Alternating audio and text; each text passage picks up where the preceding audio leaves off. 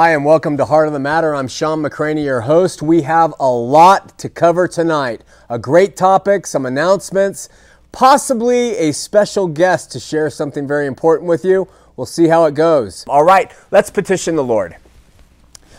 Dear Heavenly Father, Lord, we love you. We praise you. We're grateful for this time. Help us to have your spirit. Let us speak in truth and only truth because that is the way to get to know you, Lord. We pray for those who are viewing. We pray for the studio. In Jesus' name, amen.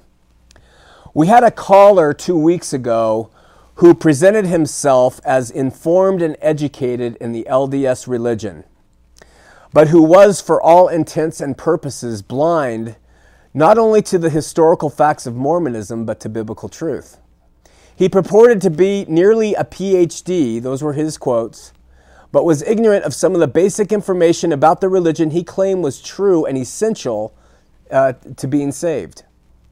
Have you ever met a person who was blind in their heart, who could hear but at the same time was deaf? Isaiah said, Hear, ye deaf, and look, ye blind, that ye may see.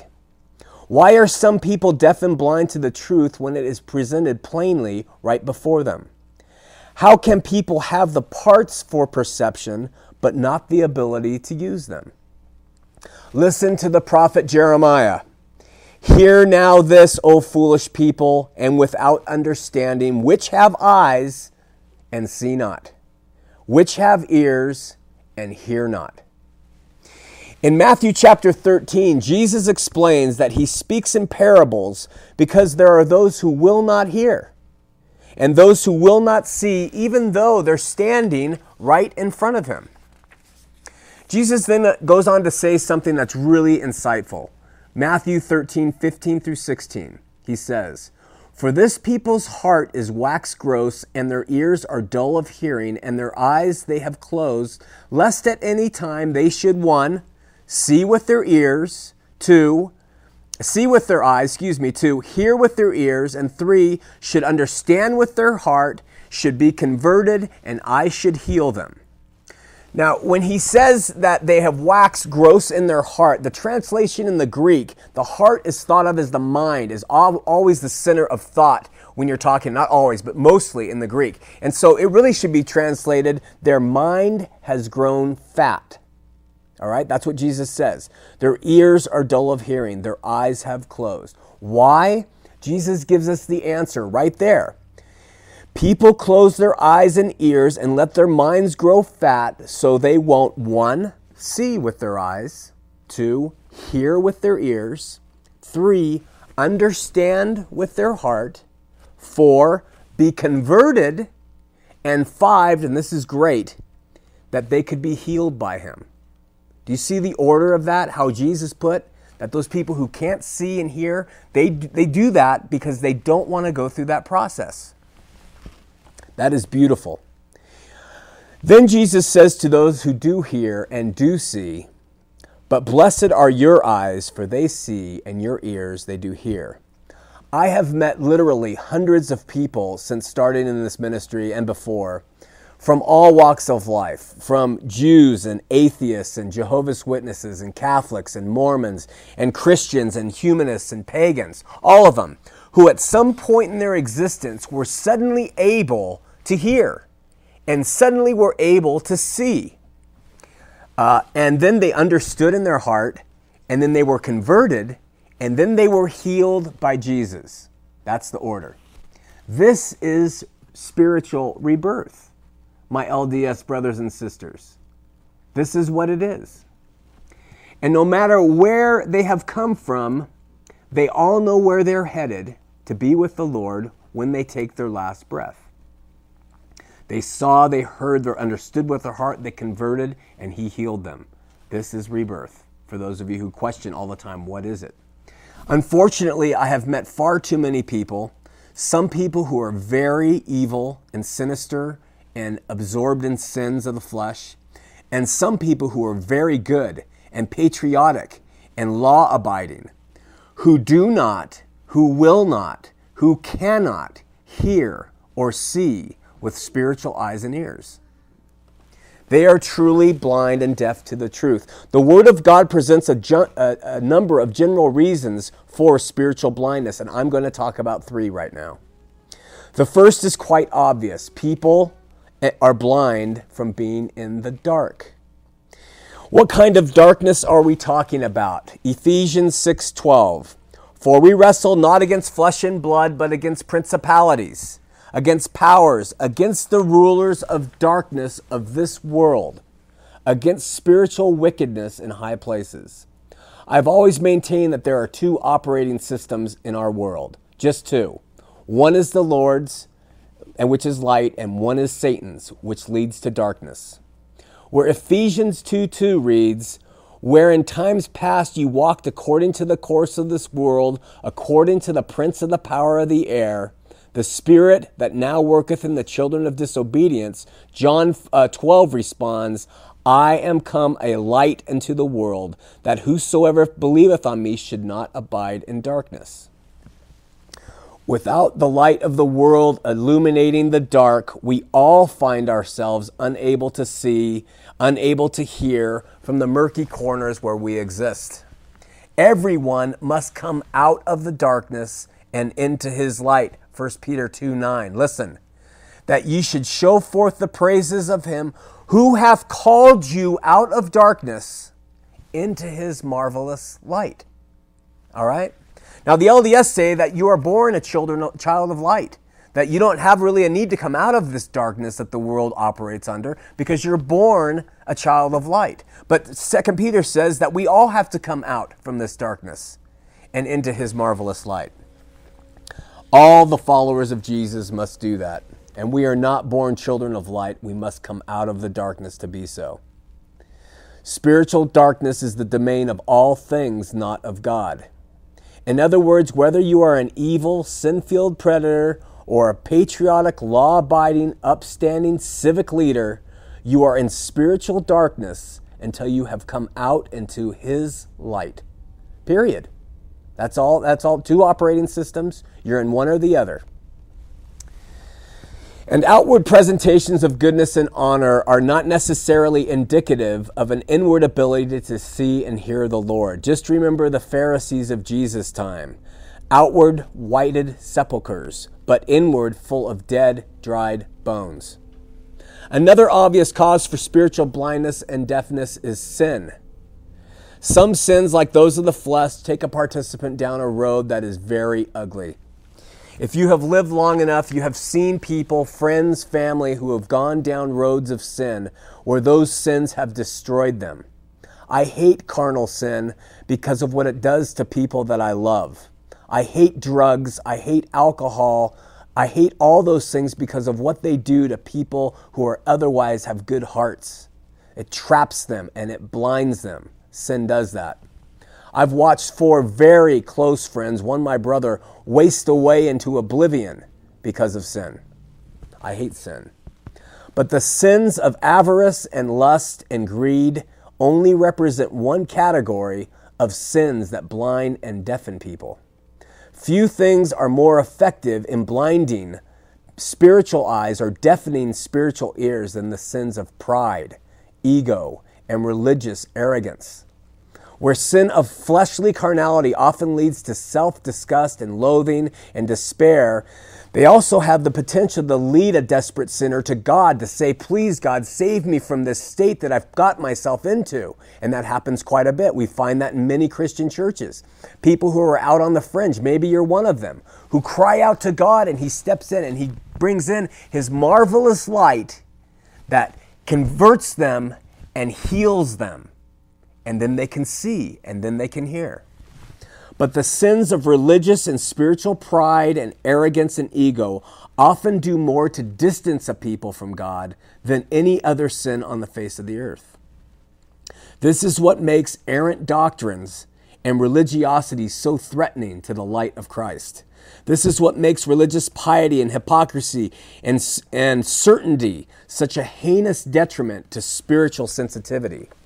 Remember, the Pharisees were not blinded by their failures, they were blinded by their goodness and their piety and their religious pride and their personal worthiness. And Jesus seemed to hate, attack, and dismiss these categories of sin more than anything else. He was all over this type of sin. Finally, and somewhat paradoxically, another cause of spiritual blindness is blinding counterfeit light. When I was about 10 years old, my parents had me go out into the backyard pool, which was drained, and to scrub it with acid and, and chlorine to try to get the stains off of it.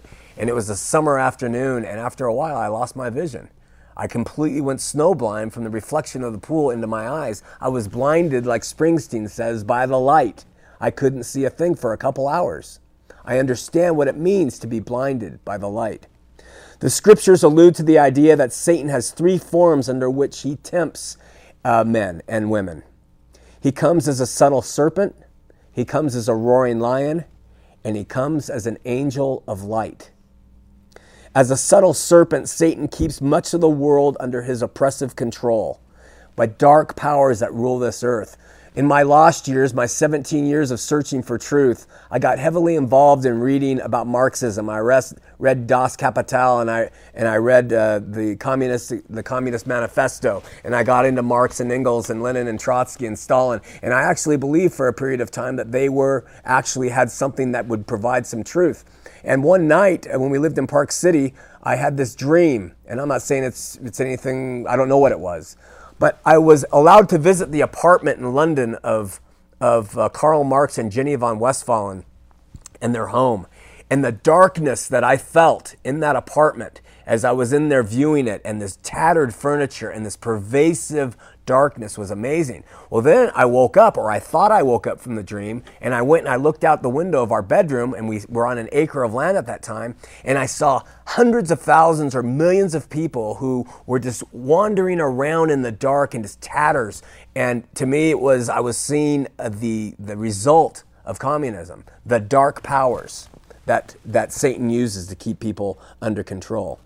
As a subtle serpent, Satan keeps much of the uh, world under control by um, uh, the dark powers. As a roaring lion, he seeks to cap- captivate us through the flesh.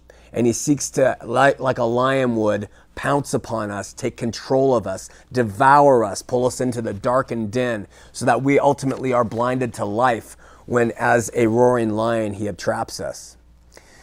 But I propose that as an angel of light, Satan is at his diabolical best, which makes him perhaps most effective in keeping people in the dark. Remember that Elvis song? You look like an angel, walk like an angel, talk like an angel, but I got wise. You're the devil in disguise.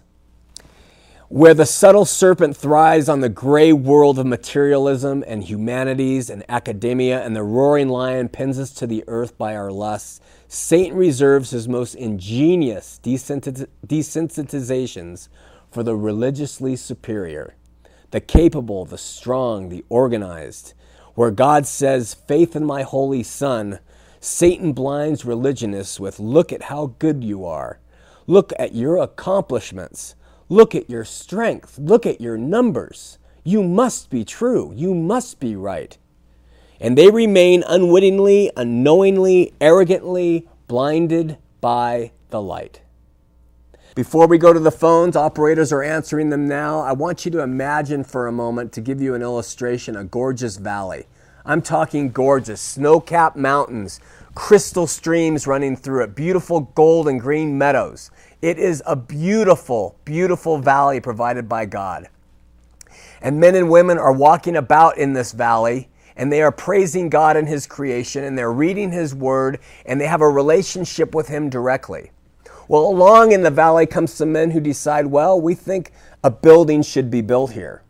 And so they bring in the earth movers and they cut the ground, an enormous piece of ground and they start to put up the, the uh, everything that's going to be needed for this monstrosity of a building, and it's going to be a beauty. No expense is spared. They put in the plumbing and the electrical, the foundation, and they start building the steel girders, 2,000 feet tall, with antique mirrors on the outside, and inside it's ornate and beautiful with all the trappings that you would want. And then as people begin to file in, they, they provide a manual about what's to be done in here. And there's cafeterias and there's places to worship and there's all these things in this most miraculous building. And people go in there and they begin to exist and they begin to think that this is reality. And they begin to see the things around them and the way they interrelate with each other and the, what the manuals say and everything else, they think it's truth. And they will fight to the tooth and nail that they have the truth. Think about the mindset of someone in that building and then think about the mindset of the people who have remained outside. That is the difference between religion and a relationship with the Lord. It's the difference between being blinded by the light and being able to see and hear when the Lord is giving you His truth. Okay, we're going to go to Lucy, a first time caller on line one. Lucy, you're on Heart of the Matter. Hi. It's been hard getting through to you. Mm. I feel like Dorothy from The Wizard of Oz trying to reach the wizard. The wizard. Oh, well, I hope I hope it's not that, but uh, no. what's happening? I have a comment, and then I have a question, and then I'll hang up. Okay. And my comment is directed to uh, Mormon uh, women listeners, Mormon women who are young, sweet mothers and wise, loving grandmothers and caring primary teachers. And I just ask them to read Revelations 22, verses 18 and 19. And then after they read these verses, they'll realize that Joseph Smith did something very bad. And um, children's ears are very tender and vulnerable. And I would say, please, Mormon women, don't be like me.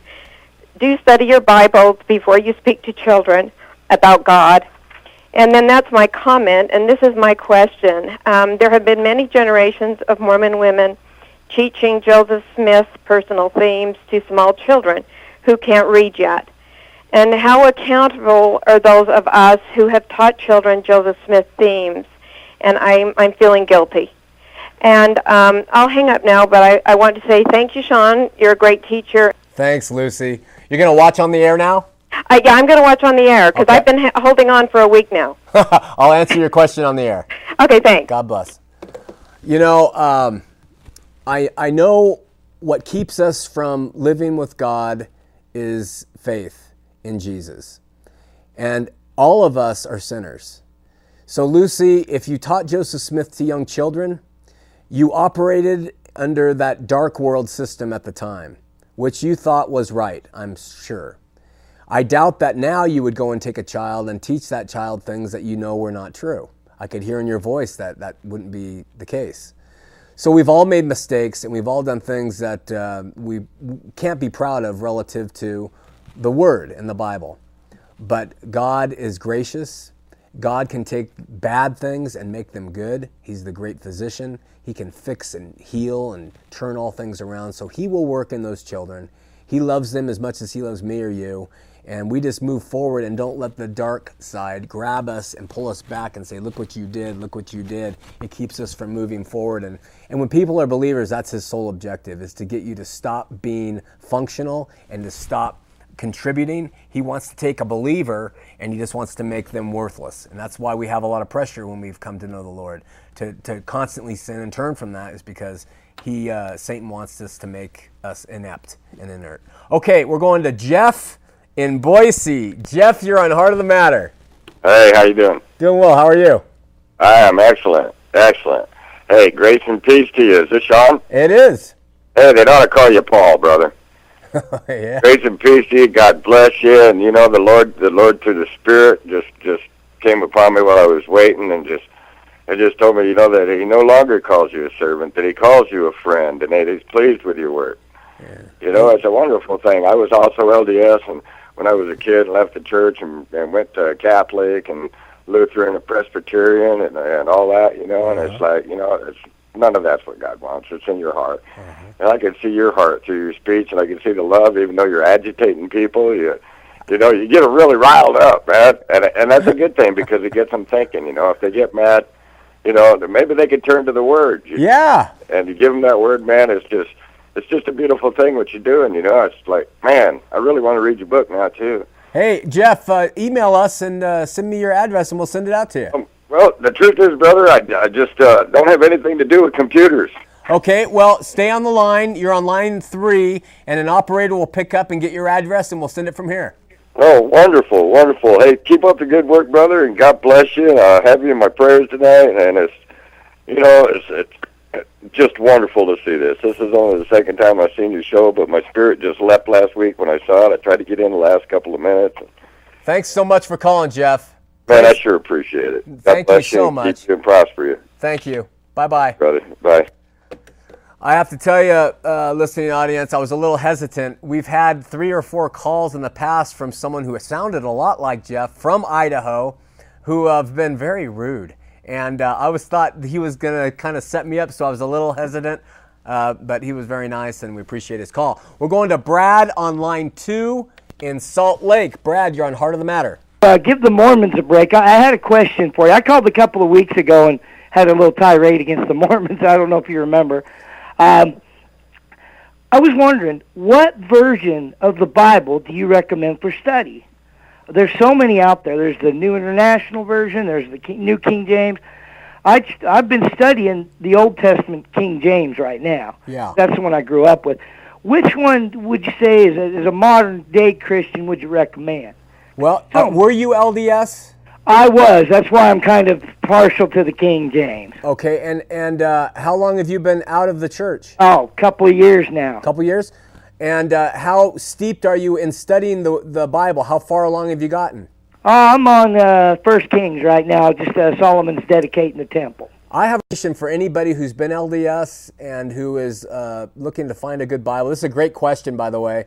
And I love the King James Version Pilgrim Edition. Now, it's hard to get. You can get it online from uh, these different bookstores and things, but the Pilgrim Edition of the King James Version is excellent uh, because it's, it's, to be frank, it's written for a younger crowd. It's old. It was written like in the 50s, but it really teaches you uh, what the Word is saying, and I would start with that. As far as the regular Bible, I like the New King, King James Version. I, because I was LDS, I still use the King James Version. I like it.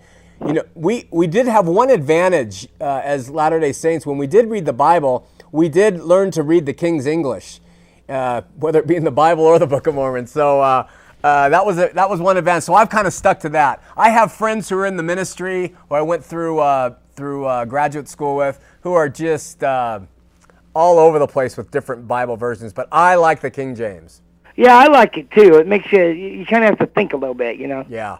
Um, I kind of look at others. I've read some different New Testaments, and this is basically this is my second time reading it, you know, completely through. You know, I don't think you can read it enough, but I, you know, I just was wondering. Well, keep. Thanks for the questions. A good one. Hey, you have a great day and keep up the good work, brother. Thanks so much. God bless you. God bless You too. Bye bye.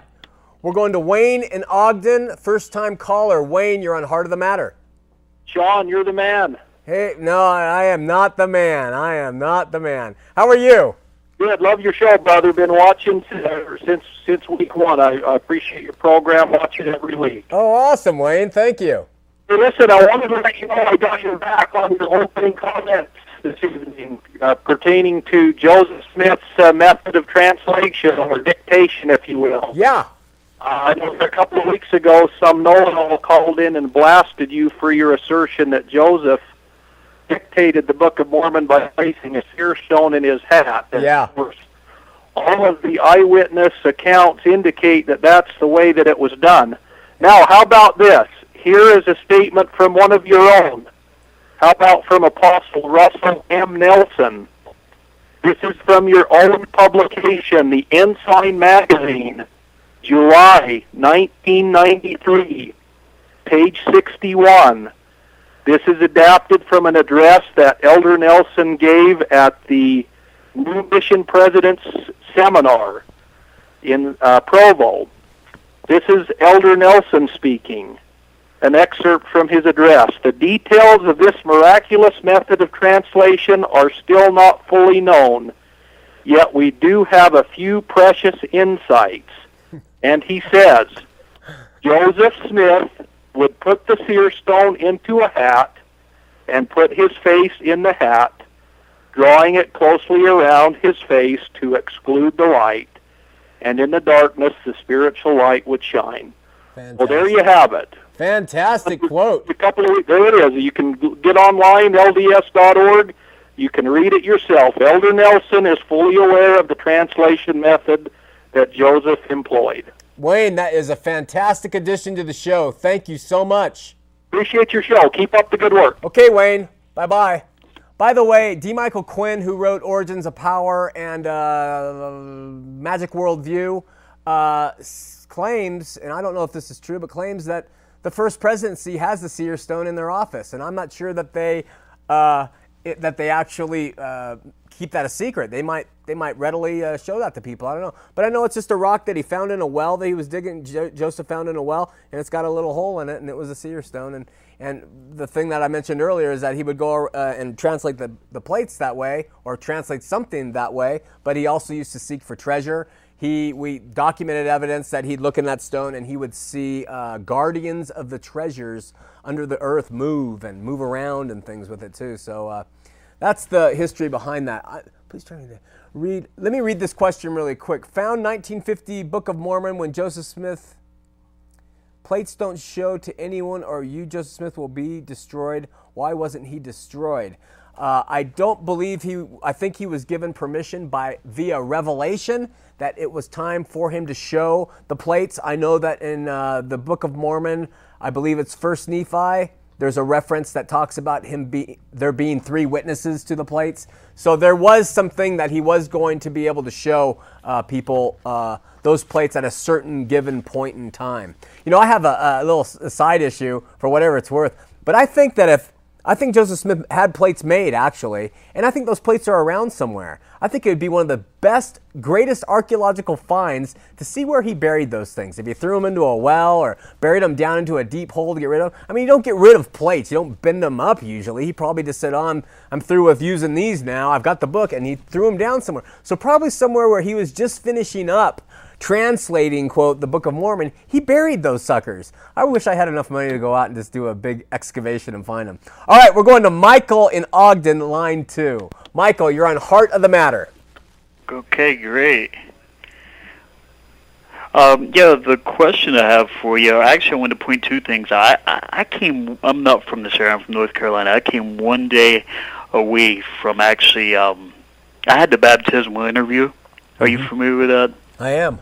Okay, and uh, I've actually still got the baptismal interview questions they gave me, and then that night I prayed as they asked me to, and um, next day I said, "Nah, no Oh. thanks, thanks to God." Yeah. Um, but um, I was wanting to mention two things. First off, the the baptismal interview questions, they um, they're pretty. I mean, I don't recall any of these things being in the Bible. Do you? Some of these questions. You know, it's been a long time since I've heard those for a convert. Do you know remember remember what they are quickly? Got them right in front of me, man. Yeah, read them real quick.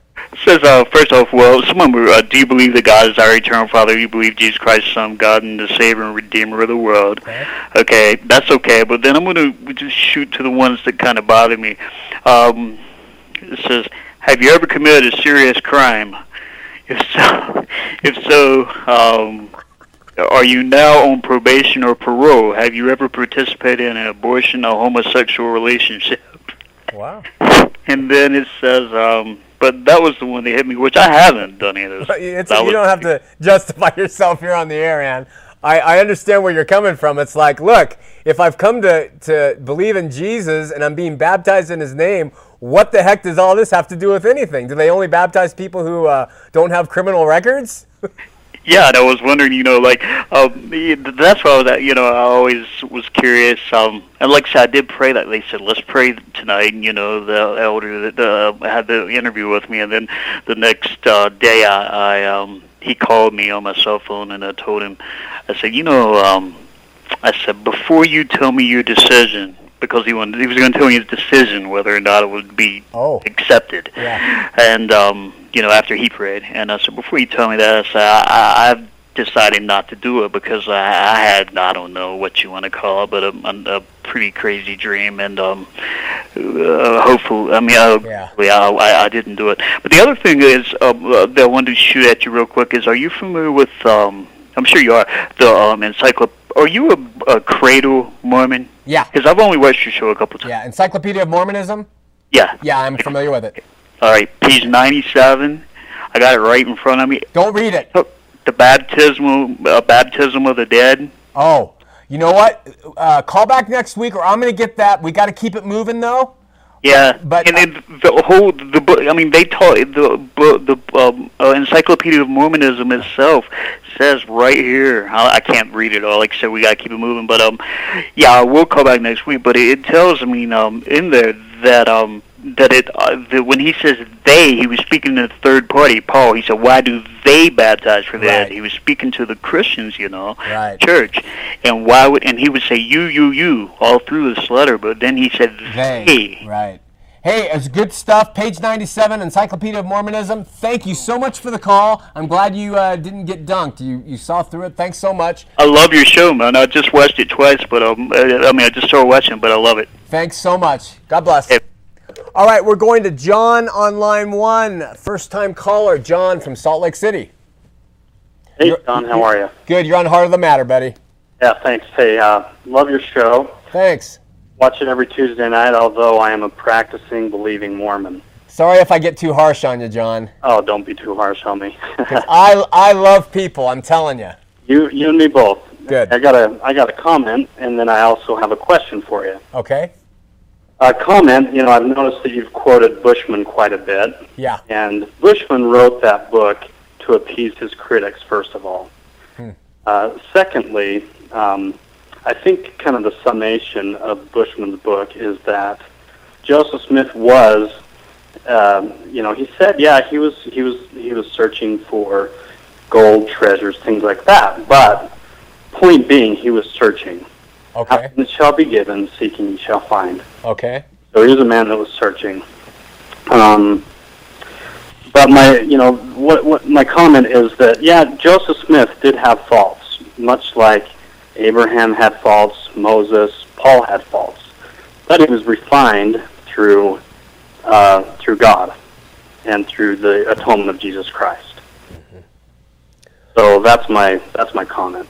Well, John, the only, you know what, I, I really honestly, I posted this on our message board uh, last night.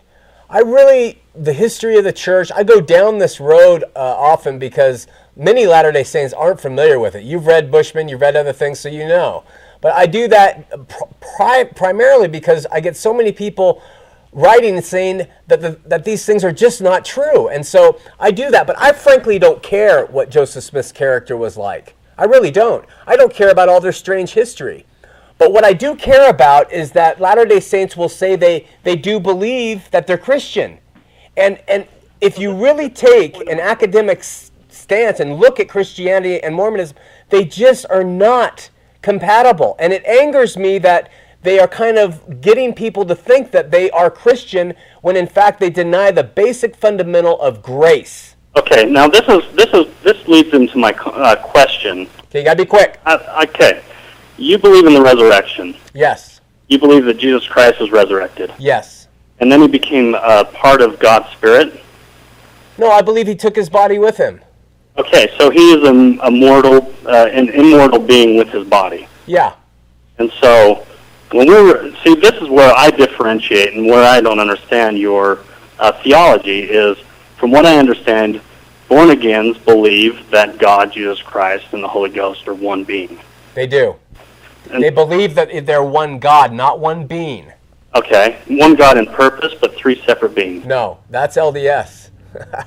I know it's LDS, but I don't understand how Christ can be a, re- a resurrected being, but being one God with God the Father. Well, John, you know what? I, I, I understand your question. Explain it to me, because I don't understand it. Well, you're not going to understand the Trinity. And frankly, if No, I understand the, the, the theology of the Trinity because I've read the Law of Canoniques. I've read uh, um, uh, Augustine's. Yeah. Uh, so you understand the Trinity, I don't understand the Trinity. Because if, if our minds, which are finite, can understand an, an infinite God, you know, it's just impossible for me to get my arms around that. But but that's part of the thing with being LDS is they can grasp all concepts and put it into logical form. I think that's because God is a logical being. I, I think God is too, but God is he is he is so much bigger than we are, John. Absolutely, absolutely. Yeah. I agree. Uh, listen, you know what? We got to keep it moving for the sake. But please email me and let's talk there. Yeah, I love your show. Thanks a lot, John. You take care.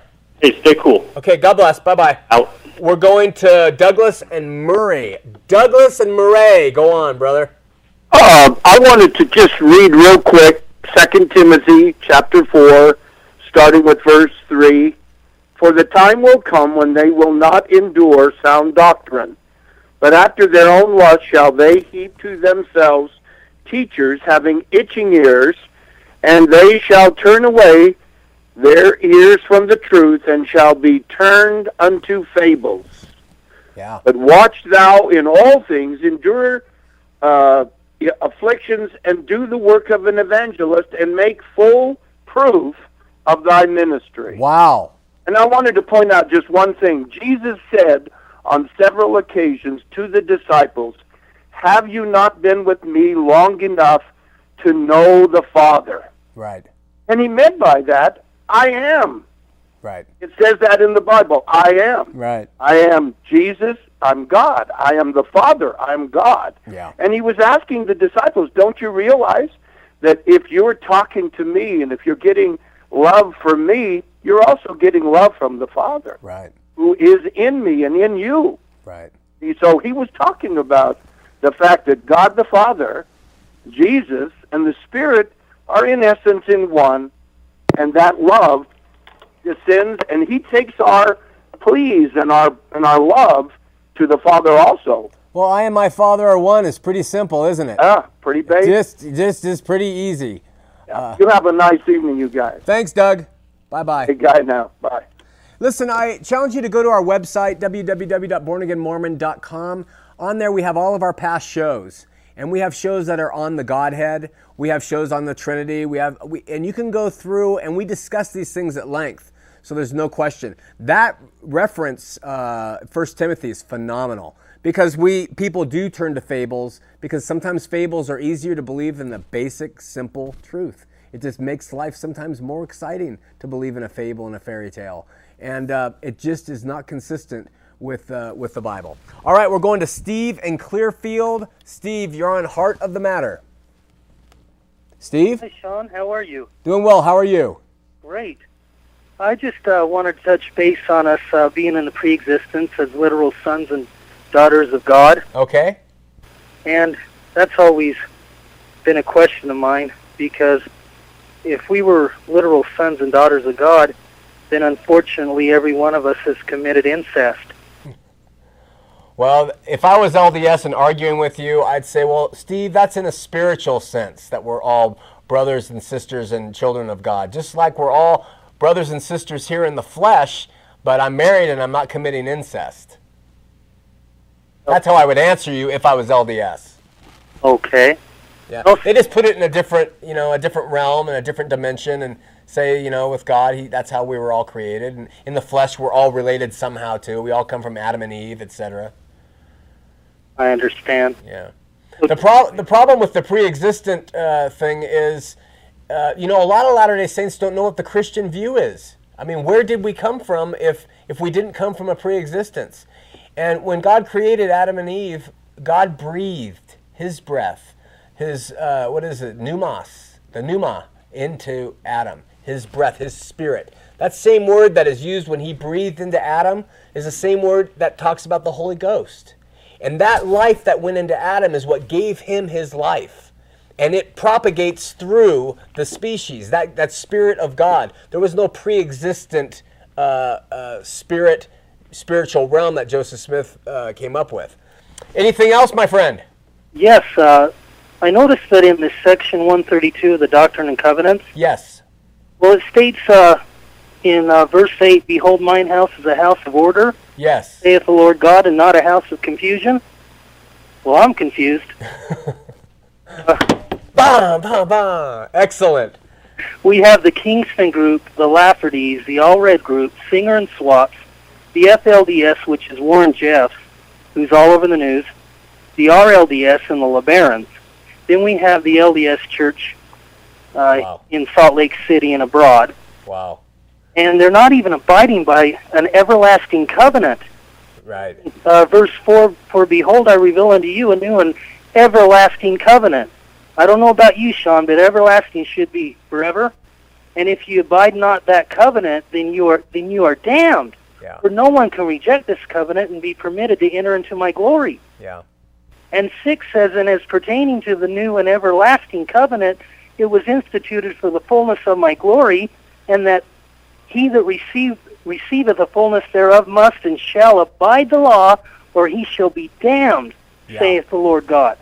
Hey, you know what? We I, I appreciate your insights. You have great questions and comments. I challenge people to read Doctrine and Covenants 132, which needs to be rescinded by the church if they want to be able to tell the world that they don't stand for polygamy anymore. I don't know how they're going to rescind a new and everlasting covenant, like you said, but that needs to happen if the church is going to progress and try to become somewhat uh, in line with the body of Christ. Thank you so much for your call and for the insights. Thank you, Shawn, and God bless you. God bless you. Take care. We're going to Nicole in Salt Lake City. First time caller. Nicole, you're on Heart of the Matter. Nicole? Hi. Hi. Sorry. My husband's listening to your show in the other room, and I guess there's a bit of a delay. Yeah, don't listen to that. Okay, let me close the door here real quick. Sorry Okay. that, otherwise I'll get confused. But um, I was just calling because I heard your conversation with uh, John earlier, who is a Mormon, Uh huh. and I'm actually Muslim. Um, I used to be Catholic, and I was raised, you know, firmly believing in the Trinity and everything. But Uh-huh. my question is, you know, you seemed very confused about the concept of the Trinity. Well, not necessarily confused, but mystified by it. You didn't Me? have an exact answer for it. Yeah, there's no answer for it in human terms. But go ahead. Are you going to give me one? Yeah, I was just going to say, um, because of that, I was just wondering, how can you believe in something that doesn't make sense, kind of deal? I mean, one of the reasons why I chose to leave Christianity was it didn't make sense anymore for me to believe that Jesus is God. It makes more sense to believe in him in, as just a prophet. I mean, I still have great respect Yeah. for him, but Well, the prophet. Well, let me give you the insight. I believe that the natural mind uh, uh, needs to make things uh, make sense. And I think that uncertainty is a terrible place to be. And so, the more concrete answers you can get in life, the more uh, you naturally are going to want to go down those avenues. But I believe that God is beyond our comprehension. I can't comprehend a plant being created, let alone an earth, a universe, and us spinning 66,000 miles in orbit around a sun. I can't comprehend the power or magnificence that does that, that created it, that keeps it in motion, let alone uh, who he is. So I'm not mystified in the sense that, wow, the, the Trinity, I don't understand what the concepts are, but I refuse to try to explain who God is because my mind is finite and so is yours. And, and I've turned from certainty, the, the, actually the comfort of certainty, so that I can turn to faith.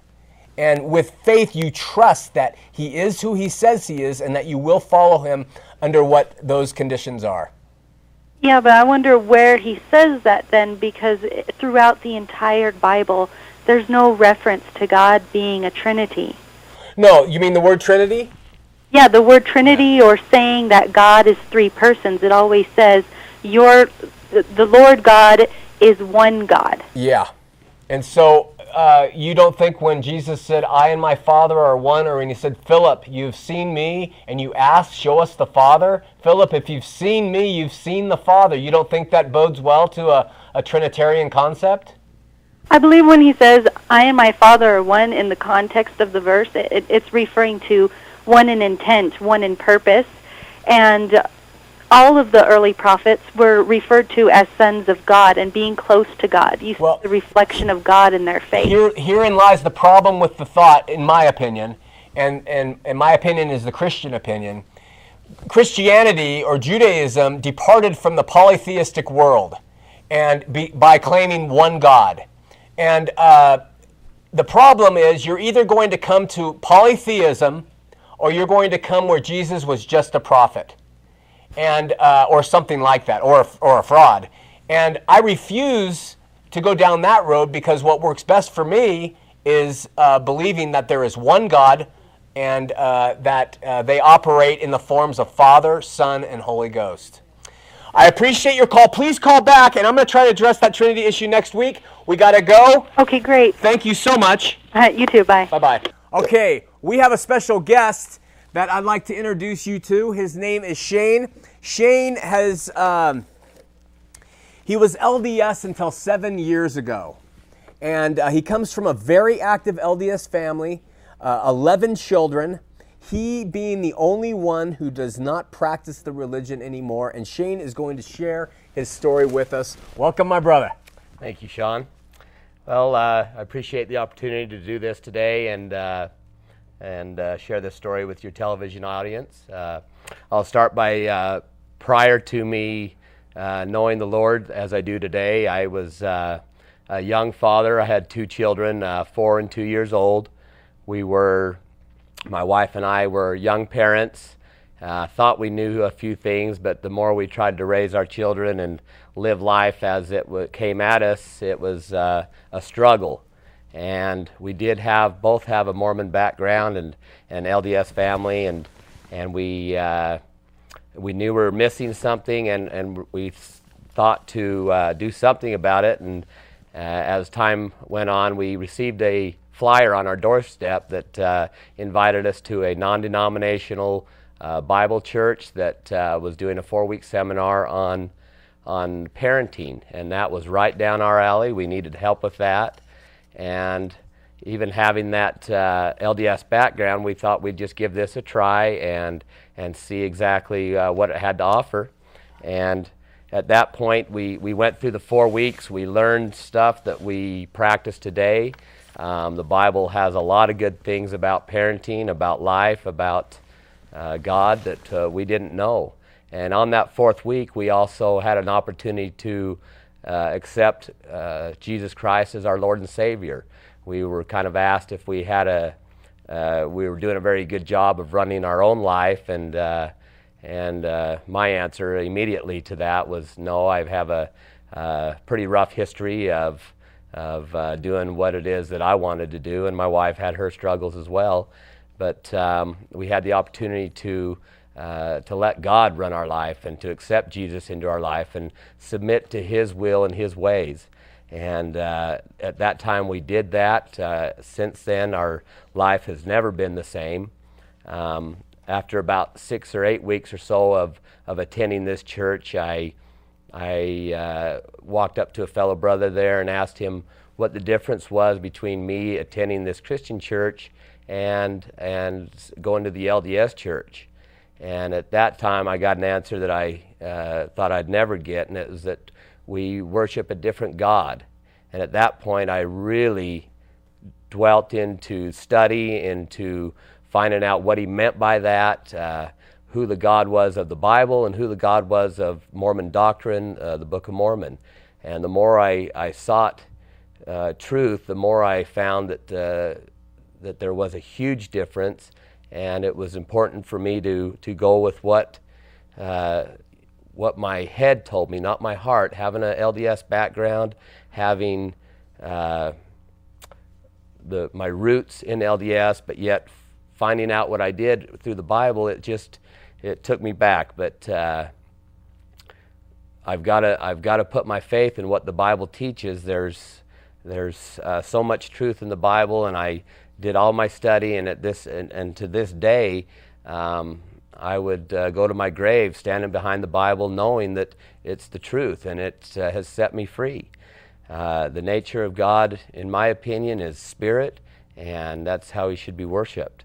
And uh, my life today has never been better. Uh, I live for God. My family lives for God. We we uh, do the things that we're asked to. We're far from perfect.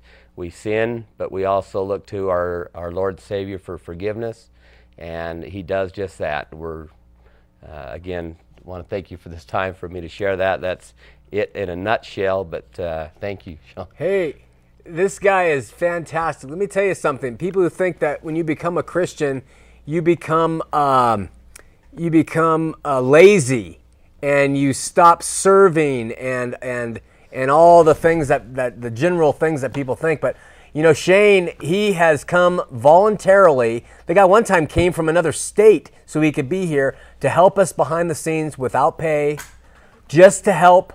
And he and he throws in wherever he can with his wife and with his kids, as others do on the station. When you come to know the Lord, there are no bounds to what your service is going to be. There is no bounds for your love. There's no bounds for your willingness to serve Him. And I, I believe that uh, that uh, LDS people they have so much going for them. You have a, a, a very good religious organization, and uh, you have people who really do want to please God. I know that. I was there with you. Uh, I don't think that the people in there are in there lightly, and that you take uh, take the religion as though it was just a way to es- escape from uh, the duties of being a Christian. I think it's very important to you. But the truth is very important from the Bible. And I think that you turn to fables at one point in time, and you need to turn from those fables and come to know the true and living Jesus Christ. To be born again, to turn your entire life and will over to Him, where you will have eyes to see and ears to hear, a heart that's converted, and you will be healed by the Lord Jesus Christ. Next week, join us again on Heart of the Matter as we address more pressing issues between the LDS and Christian debate. See you then.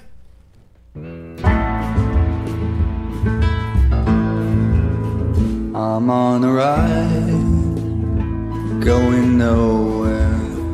I am an existential cowboy on the wind.